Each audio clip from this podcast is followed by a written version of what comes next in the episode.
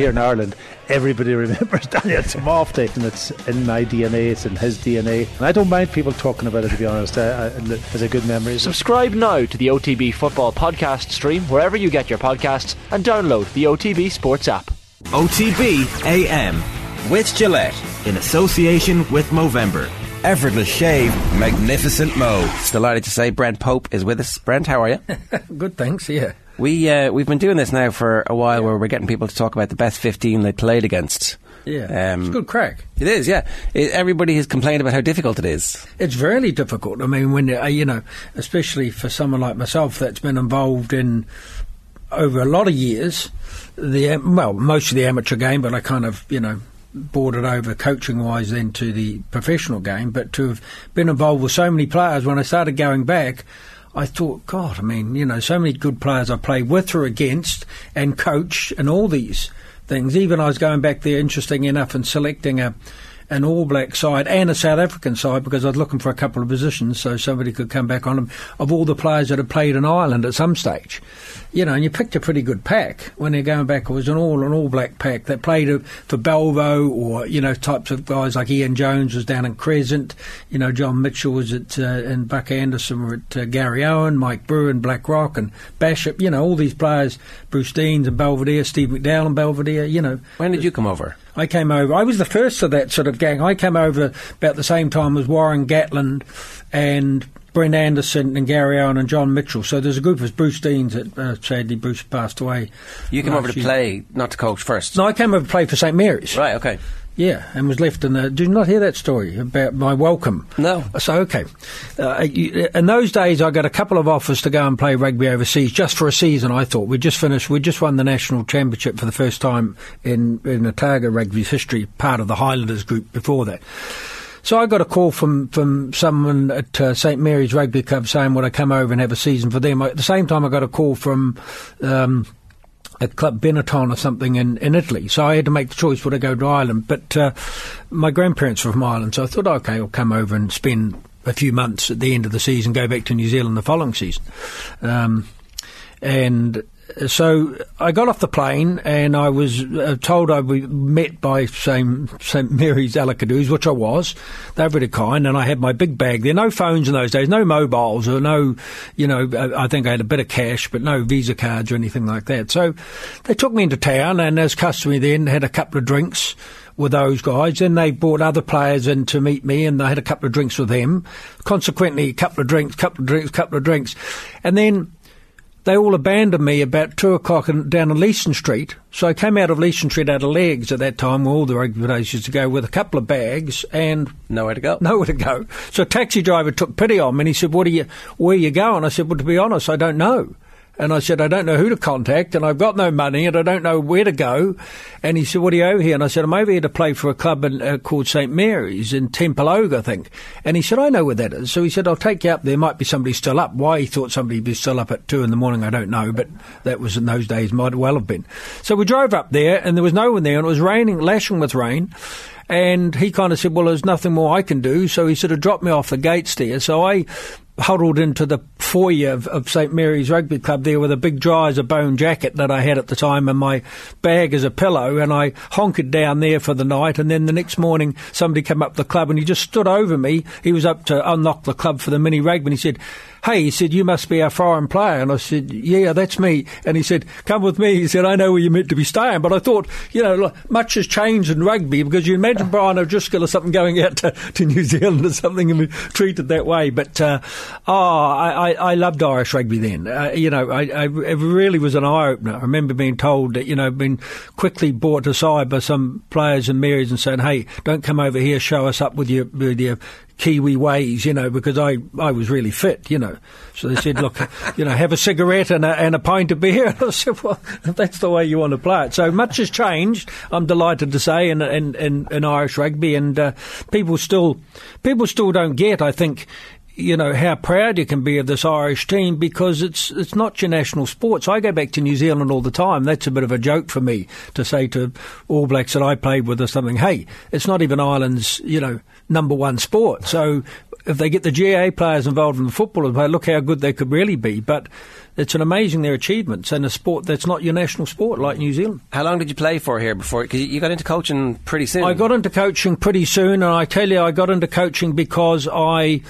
I was I wasn't really coming to the end of my playing career, but in a sense, Victor Costello um, had thought about coming up to Mary's, and he was such a great number eight, a young number eight. And I said, "Look, I'll stand, I'll stand aside. I mean, if you get a chance to get Victor, I said, I'm coming to the end of my sort of career. I was pretty battered and that and bruised um, at that stage. So I said, look, I'll I'll step away from."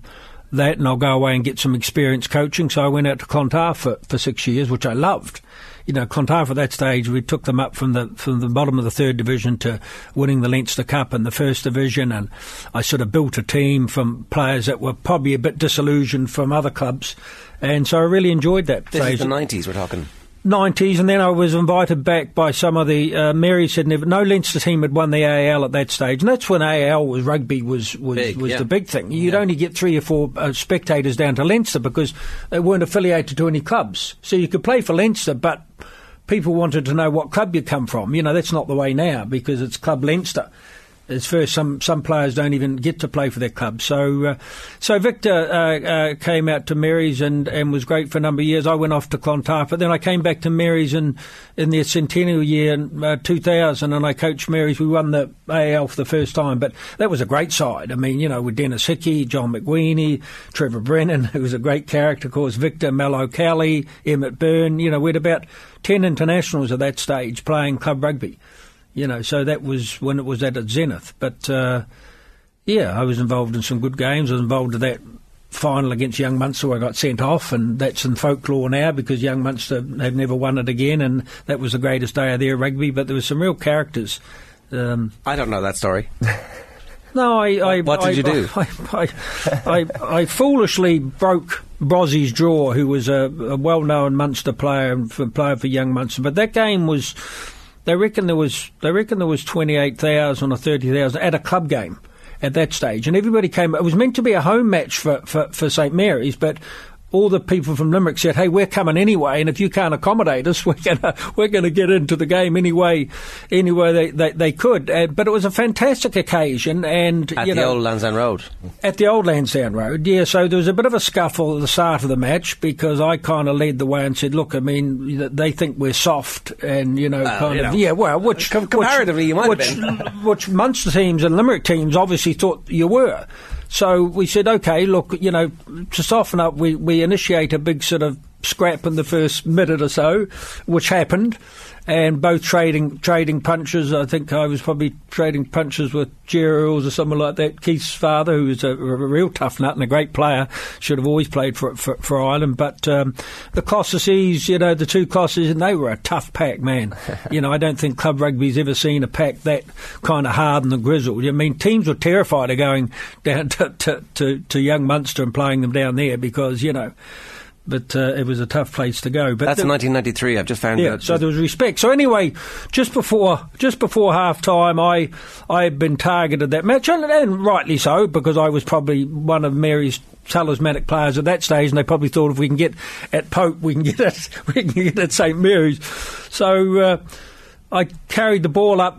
On the blind side there, and I saw out of the corner of my eye uh, Francis Bosnan, the big uh, young Munster and Munster centre, coming over, and I thought, you know, kill or be killed was, was my attitude, which had, had always been my attitude in those days because rugby was a lot different. You had to take a punch and receive a punch and game, and whether you like it or not, that's what rugby was all about in those days. But so then, out of the corner of my eye, he was coming across field, and I just dropped the ball and I turned around and and and whack.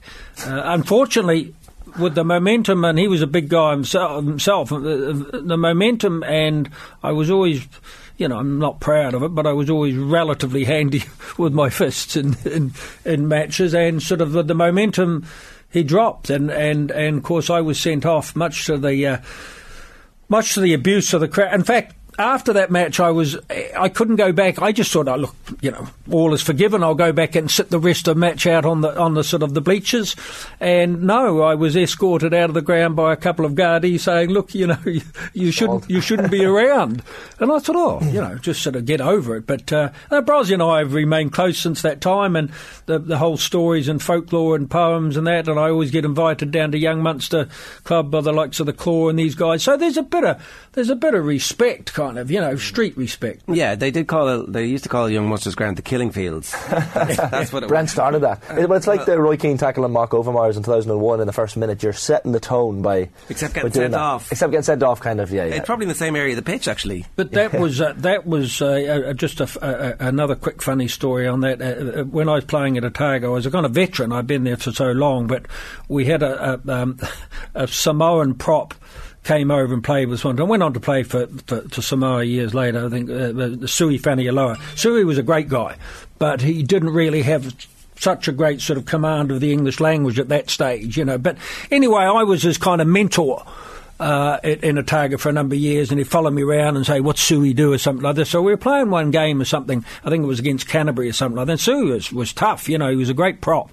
And uh, first scrum went down, and was customary in those days. You got a bit of softener from the opposition, you know, just to see whether you're up for it or whatever. And it happened all the time. And um, so Suey gets a takes a takes a punch, and the ref comes in and breaks up the two teams, and he and he. Um, Suey comes back into the huddle and he looks at me and he said, you know, he said, what what do Suey do? And I said, well, Suey, the way New Zealand rugby works, unfortunately, is that if you don't throw your best punch back to this guy that threw one to you, you're going to get hassled all day. You know, it was that kind of bullying culture that I didn't like. But you know, you, so that was the only way to get respect. That you'd have to show some steel. But I suppose like first day going into prison or something like that, where you've got to stand up. So anyway, the next scrum went down, and I heard this almighty smack, and then I heard this kind of bellowing sound like a sort of a, a, calf hitting the ground, you know. And the ref run in immediately and blew the whistle and separated the two teams. And I remember Suey coming back to the group and looking up at me with this big Polynesian smile and said, Popey. And I said, yes. So he said, Suey do good, Suey do good. And I looked around him for some reason, and I looked down and I said, "Yep, Suey." I said, "You did, you did well." I said, "That's great." I said, "But just next time, make sure it's one of them, not one of the." he turned around and, and, and as what used to happen in those days, front rowers used to come through with a with a with a punch. Unfortunately. yeah, unfortunately, it cocked our hooker who was out. You know, flat on the ground. So it was a sort of a lesson in how you motivate players to say, "Well, look, you know, yes, you you you've probably done the correct thing, but just next next time, The the, uh, the coaching takeaway is be very specific in your yeah, instructions. but, that was rugby, and I'm not taught. You know, anybody that played in that era, those those players, that that's what that's what it was like. You had to, you know, you had to stand up for yourself. Otherwise, players would pick on you the whole game. There wasn't it wasn't so much about talent in those days. You know, when I was playing, especially in the forwards, it was more about that you stood up. You know, and um, Um, that full match is, by the way, the 1993 final is on YouTube. If anybody wants Oh, to it's go on back and- YouTube. yeah, yeah. I've yeah. just- it was a I great intercept. it. Uh, by by uh, Jerry Earls again, or something that scored the try. But I'm glad looking back. Uh, uh, I'm glad looking back that mm, that young Munster actually won that match because it goes down in history a bit like Mary's. You know, won it a few few years later, and it took a long time to do for them. So it was that game will always be steeped in their history because they might win it again, they might not. But going back to those legends of the game that all played club rugby at that stage, Yeah. you're not you, you're not comparing. It's like comparing boxes as you do. You know, who was the greatest heavyweight? Yeah, it's impossible. It's impossible. Yeah. So in those days, when the likes of O'Gara and all these players, O'Connell, all that, they radiated to the club game first, and then, in fact, it was a thing. It was it was a thing. I remember my first game against Shannon. Anthony Foley was playing just out of school. I thought, oh well, I'll soften this young guy up, and the opposite the opposite occurred. So you know, he was he was a he was another tough young player, but that was the way they came through the system to get selected for Munster and then get into Ireland. In fact, they come out of their clubs clubs straight made. Ireland. Yeah. Let's talk about your team. Oh, yeah, yeah, yeah. This is the Yeah. best 15 you've ever played against. Uh, Yeah. I'm going to run through them and then we'll come back and talk about them. So, Yeah. the uh, the forwards, Diego Cash of Argentina. You've cheated at your hooker. Yeah. You've got Keith Wood slash Sean Fitzpatrick, which Yeah. is, isn't allowed. Yeah, okay. Uh, Olo Brown, Olo, Olo Brown, Olo Brown, yeah. Olo Brown, uh, Rudi Visagie, Rudi Visagie is a good story Visagie, around him. Martin Johnson, Yep. Michael Jones, Alan Whetton, and Zinzan Brooke, who Yep. a, a fixture at number eight in these teams so far. Nick Farr Jones at nine, Yep. Jonathan Davies of Wales at Yep. ten, Tim Horan and Yep. Joe Stanley, Yep. John Kirwan Yep. uh, at thirteen, uh, Inga Oh no, I've got John. Oh no, I took Inga out. I put because Inga was player played against. I played with J.K., but I put him into my all-time best team. I think you couldn't leave him out. So Kirwan Campese and John- who have got at full John Gallagher. John Gallagher. Yeah, that was a close run thing. so Campos at fourteen. Yeah, well, it doesn't really. I just put them on the on the wing because Yeah. I had to make a last minute few changes because I played with. See, I played, uh, I, guys. I played, I played when rugby in New Zealand was probably at its strongest. And we look back now, I mean, everybody can say that, but I mean, that Auckland team in the late 80s and early 90s was a full All Black team and more That wins the World Cup, the first wins the World Cup. Cup with with 13 of the regular players. It's like Leinster now, and you you also had guys. Frank Bunce couldn't make the team. Who went on to be to, to be a great New Zealand player, as we know. Frank Bunce couldn't make the starting team. Pat Lam couldn't make the starting team. They were the qualities of the of the of the subs they had, but they basically were the were the side that won the World Cup in '87, and also smashed touring teams. You know, the Lions, uh, South Africa. Uh, certainly, they would put 40 or 50 points around Wales. You know, so they were great. So that was a great era of playing. Like you, you still go uh, to, to the loose forwards. I had to get past in that stage in New Zealand rugby and to be involved in with the likes of you know Buck Shelford, uh, Zinny Brooke. You know, uh, Kronfeld was a bit late. I played with Josh, uh, Michael Jones, Alan Whetton, and Zinzan Brooke, Michael Jones, and possibly Whetton are still regarded in New Zealand's greatest, as with Kirwan, as New Zealand's greatest ever team. So Michael Jones would still make everybody's, and Zinzan Brooke would make everybody's World 15, regardless of era. But they were the types of players. So we look at the All Blacks now, and you say, look, they, there's too many one cappers walking around. You know, the people that they tried out in the professional era, something like that. When when you played in my era, you knew every player that you played against, because you could maybe play against them for ten seasons. But um, yeah, so uh, I suppose just quickly going through that team, as I suppose it's it's who you leave out is a bit like you You've got to pick Keith Wood or Sean Fitzpatrick. well, That's the that's the rules. I'm probably going to have to go. I, I, I- I put that in only that slash because not be, because he works here, not because you know. But I probably have to go with Fitzpatrick on reputation because I played against him at, at the higher level. Uh, you know, I played against uh, Woody for Garryowen or something like that. But but people people can forget how good a player he was and how uh, you know we can look at a World 15 now and you can pick five or six Irish players in it. And that's only started over the, uh, the when I came over to Ireland first. You wouldn't have had there wouldn't have been any. And that's no disrespect to the Irish players, but there would have been very few, if any, Irish players would have made an All Black squad, let alone an All Black starting fifteen. The only player I talk about that would have made an All Black squad at that stage, probably as number two, uh, uh, you know, behind Fitzpatrick, would have been Keith Wood. Later on, Brian O'Driscoll, Paul O'Connell, Sean O'Brien. Yes, all those players would have made World 15. Now you're looking at Doris Van der Flier, you know, Ryan, you know, a lot of guys would make it. But in those days, probably Keith would. But for the purposes of that, I played a lot of times against Sean. I, I go with Sean. I just needed to mention Keith in there, but Was that the toughest? Exclu- would that be the toughest exclusion in Keith, or were there tougher? Oh no, you're looking at a lot of players that I left and that I played with. You know, now I took a bit of license because some of those players, like you know Horan and that, I would have played against in, in one-off sort of charity matches. Nick Farr Jones would have been another one. Uh, a, a, a, a guy I got to play with, albeit he he won't remember, but it was at uh, I played for a lot of teams. You see, and a lot of those touring teams like the Penguin, Penguins or the Warblers, Warblers or the Barbarians, you've got to play with players like Philippe Sella or something like that, or you got to play with other players you wouldn't in the 15 man game. Uh, so that was a hard one to leave out. But you looking at wingers like Brian Lima, the chiropractor, or whatever like that from, from Samoa, because at one stage we had a tour every year domestically. Uh, which involved Canada, um, the US, and Argentina teams. It was fantastic because you got to play against all those players, and there were some good players that just make it. But I mean, even Martin Johnson, people forget Martin Johnson had a season. I would have played against he had a season out in New Zealand playing for King Country. Yeah, yeah, yeah. When he was a young guy, so through the New Zealand Colt system and that, so I'd have played against them. So that's a bit of license out there. But the interesting story about the about the second row there is, uh, I wanted to I wanted to to, to, to to make it about big men in those days because yes, there's a lot of second rows that I would have played against or with, like you know Zinny's brother, you know Marty Brooke and Robin Brooke, talented players, and and Gary Wett and all these players. But two that come to mind, and they've got stories behind them is the biggest men that I would have played at that stage was Rudi Visagie, who played for Natal and played a few games for South Africa when they weren't playing international matches. He was about six foot seven or six foot eight and about 140 kgs then. Then we're going back to the late 80s, early 90s, and uh, then the other one was a guy called Norm Storm, a Stormer Norman Hadley from Canada, and he was about equally as big. But the sad story about both those guys is that they've well, sad story about uh, about Norm, who I uh, kicked around a bit uh, with Canadian rugby was that he was famous. He was on the front page of the tabloids in the in the UK, because, and that's where they gave him the name Storm and Norman because he uh, he boxed a couple of guys that were trying to steal a woman's handbag on the on the tube.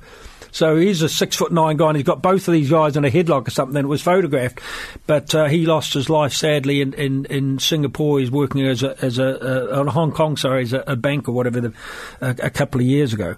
But the other story about uh, Rudi Visagie is also one of kind of tragedy, because um, he ended up waking up in the morning and uh, seeing his daughter's Volkswagen being driven out of a, I, I, I, don't know, I think he was on a farm, being driven out of the uh, of the uh, estate, and he uh, shot a gun and he killed his daughter. Oh Jesus!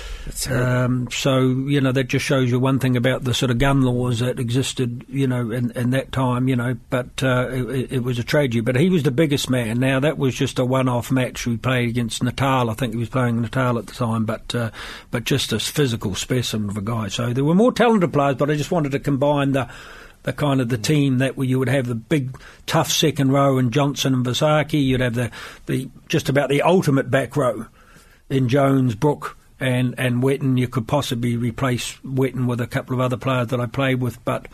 Um, you know, I didn't think there was anybody good enough. Nick Farr Jones, David Kirk, you could have in the mix. Graham Bishop, all these players I played with.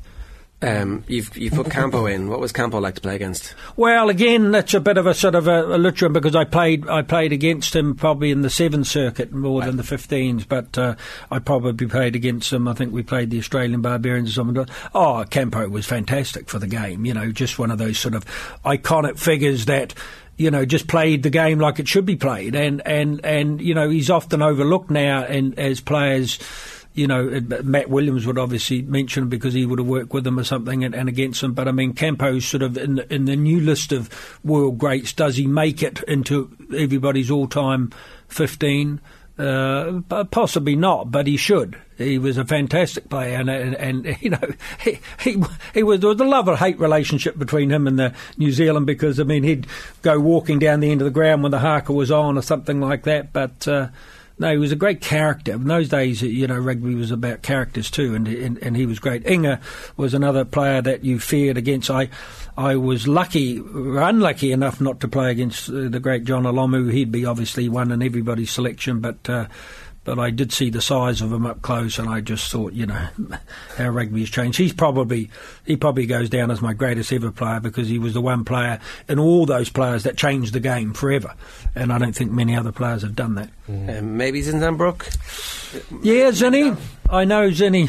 I know Zinny well. I had him over last year. Actually, he's a, a, great house guest, and he's a great guy. And Zinny and I grew up the same time. In fact, in fact, Zinny came into the World Cup after I came in 1987 when I pulled out um, through injury at the, at the very last moment. And uh, they, I often say, you know, I often say to Zinny, Zinny, I gave you a break, which is not true because, you know, I. I he might have made it anyway, but, you know, you helped him. Oh, no, well, he, he wouldn't have at that stage because he wasn't in that. He, but they flew him in as the last moment sort of replacement because he wasn't even involved in the trials and that for that year. But But uh, you know, no better man to, to, to give a potential spot up to. But uh, no, Zinni was just, uh, you know, talk about multi-talented. You know, could kick off both feet, and those were the days when you were told not to kick as a forward, drop goals from the halfway. He was just an ultra confident player, and he was lucky enough. He admitted himself he was lucky enough to play with the likes of Michael Jones and that forward pack in in in uh, in Auckland at that time. I mean, Zinni scored something like thirty or forty pushover tries. You know, the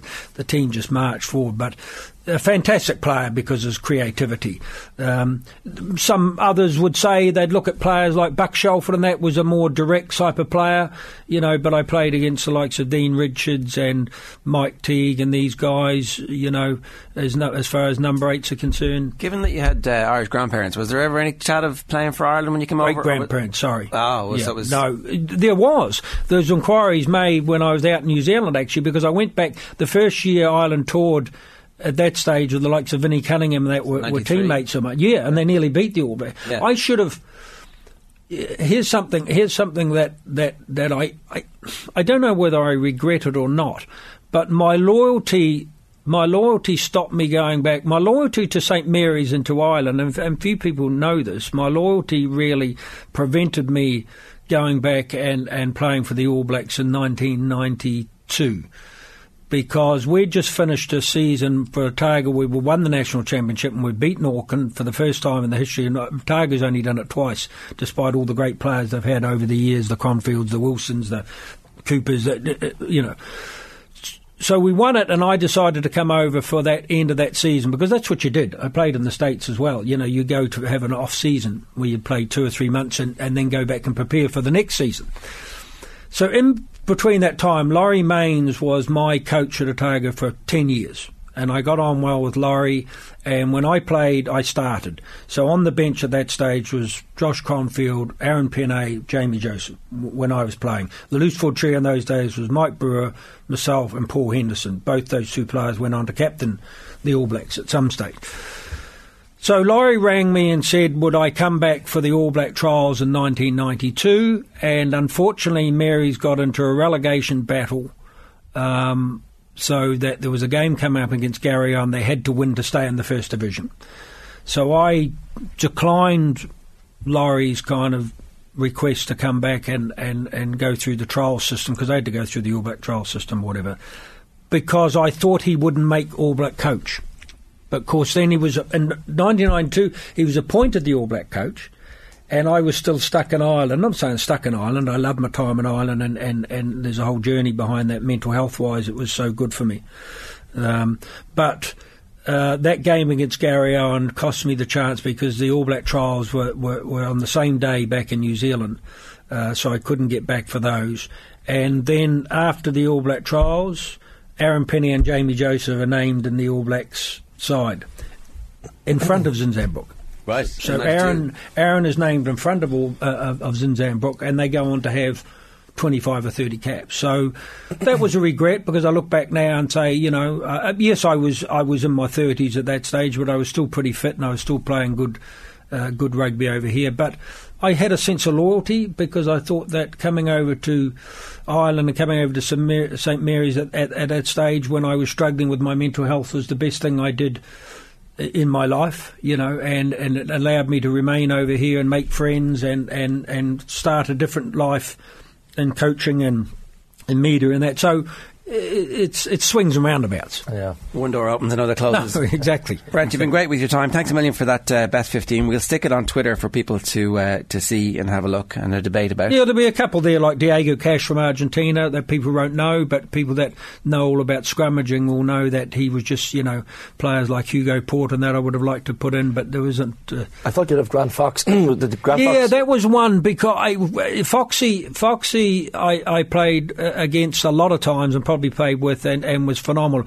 I just think Jonathan Davies was just, and again, a, a very underrated player. I mean, look what he did when he went to rugby league. He probably played in, in a Welsh side that didn't didn't give him the range that they might have had in the in, in, in the seventies. But you could play him at either fullback or out half. He was an extremely gifted player. He's a good goal kicker. He was a great runner. Foxy was a phenomenal reader of the game and a phenomenal goal kicker But when you're trying to get a backline sort of set alight with the likes of, you know, Joe Stanley and these types of players, of Horan and Little and those guys, and Campo and JK and the wing and Gallagher, who was such a great player for a couple of years, then you probably needed someone to attack a bit more. And so that's why I'm. Uh, Good stuff. Tough decisions. yeah, tough decisions, but you know, I don't think they're going to sweat it. You know, playing against Brent Pope won't be on there. I won't be on their grade as 15. so, uh, but uh, look, thanks for giving me the opportunity. No it's worries. great to come and have a, a chat anyway about, uh, Absolutely. about rugby. There you go. OTB AM with Gillette in association with Movember. Effortless shave, magnificent mo.